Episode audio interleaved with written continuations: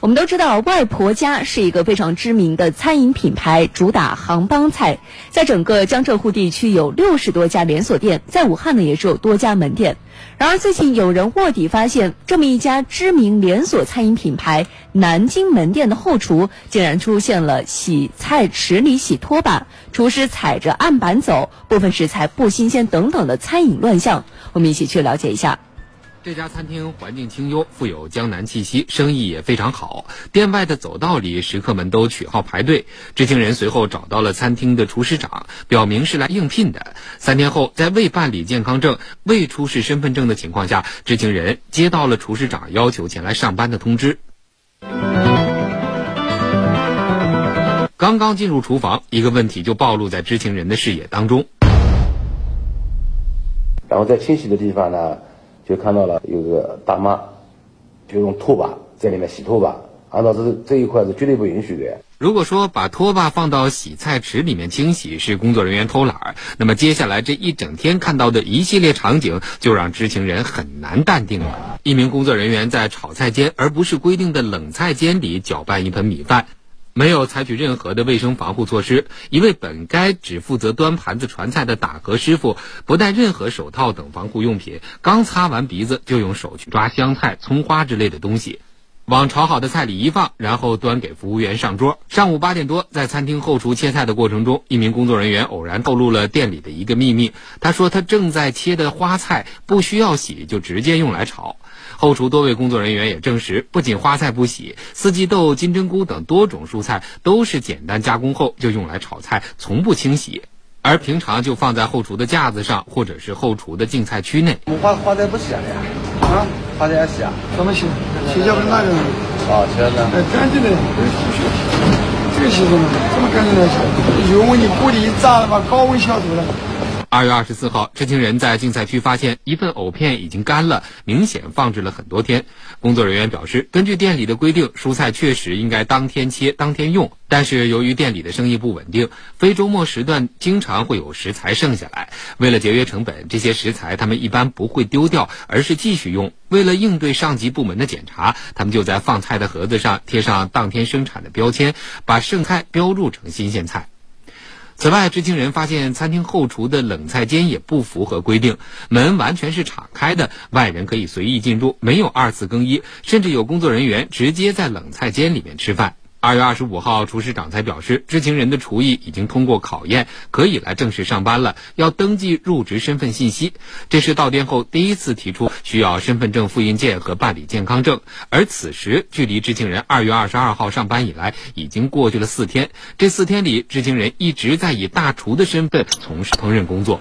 嗯，看了这个曝光的视频的话呢，你会觉得很倒胃口。对，那事件被曝光以后呢，市场监管部门第一时间采取了执法行动，外婆家餐饮集团有限公司也进行了道歉。继续来听报道。针对曝光的外婆家门店后厨管理混乱、部分菜品不清晰等问题，市场监管人员第一时间上门检查。为了确保顾客饮食安全，要求该店面停业整顿。经过检查，市场监管人员得出初步结论。一个是那个餐厨垃圾物未能及时清理，第那个第二个问题就是散装食品的标签不符合要求。我们之前媒体所曝光的这个事情，从今天的现场的检查，基本能够得到确认，基本都能得到确认。中午，实名认证为浙江外婆家餐饮有限公司的外婆家官方微博发布道歉信，信中表示公司高度重视此事，将配合进一步调查。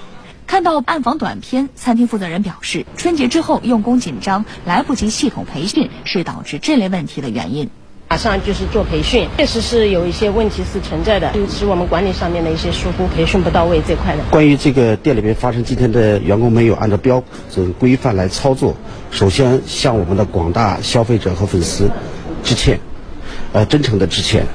呃，关于我们后期的整改这块，首先对我们员工这个没有按照标准操作执行这块再次的培训，我公司决定现在立刻停止这个店的日常营业，直到把这个培训和标准化培训完了后，再进行现场的，包括我们广大的消费者、顾客和粉丝进行我们现场的观摩，啊，提出宝贵意见，进行，然后我们再进行。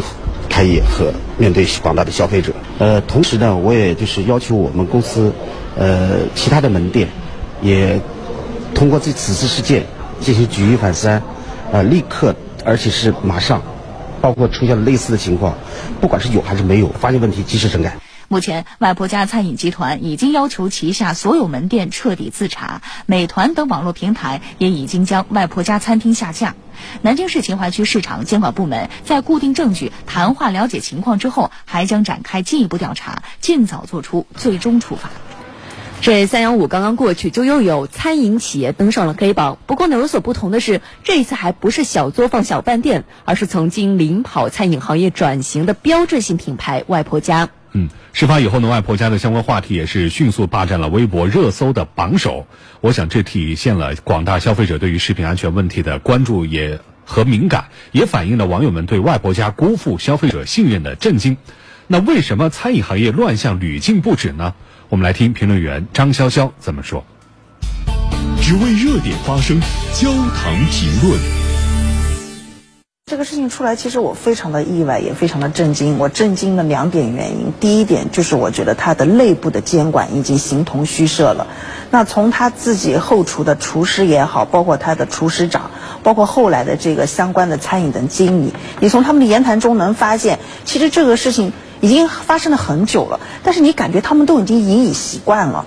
我甚至于都开始怀疑，是不是都已经其他的餐饮或者就是这已经成为一个行业习惯了。那这个是非常可怕的，因为你的内部都已经开始不监管了，厨师长都觉得没有必要了。那别人跟他去反馈问题的时候，他都已经觉得啊，这还是问题吗？你说这多多让人震惊。这是第一个。第二个呢，就是我觉得还有一个就是他的外部监管已经抽查不力，也让我觉得是我。非常意外的地方。其实我们刚刚从这片子里面，从这些，呃，当事人的口中，其实你也听出了一二。他们第一个分析说，哎，如果监管部门来之前，我们怎么办？我们就把标签撕了，换成今天的，在糊弄我们的监管部门了。我们监管部门看节目，听到这个节目以后，可怎么监管啊？其实，我觉得你只要愿意监管，你应该能够意识到。他有可能在这个方面做猫腻，那你平常怎么去有效的、有针对性的性的去监管？这是第一个。第二个呢？你看他怎么糊弄你啊？他说：“哎，有可能监管部门来之前，我们就知道你要来了，就我们都有内部消息，这不有利益链条在里面了吗？啊，你哪一天来，来几个人，甚至他都知道，我立马给你把标签给你换了。所以你看，我们从当事人的口中，我们都已经感觉到这监管出问题了。那么，所以在这个里面，我觉得首先第一个。呃，我记得我们相关领导人在答记者问里面，他提出了一个罪，他说我们应该现在要有最严格的监管。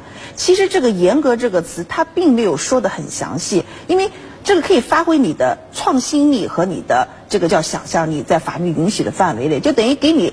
提供了这么一个大的范围，让你自己去找方法。什么叫严格？你平常监管的时候，无论你是定期查还是抽查，那我们刚刚讲，他都能想到的方法，你作为监管部门，你想不到吗？那你怎么做到严格？毋庸置疑，那就要在小事上、细事上做到，就是说。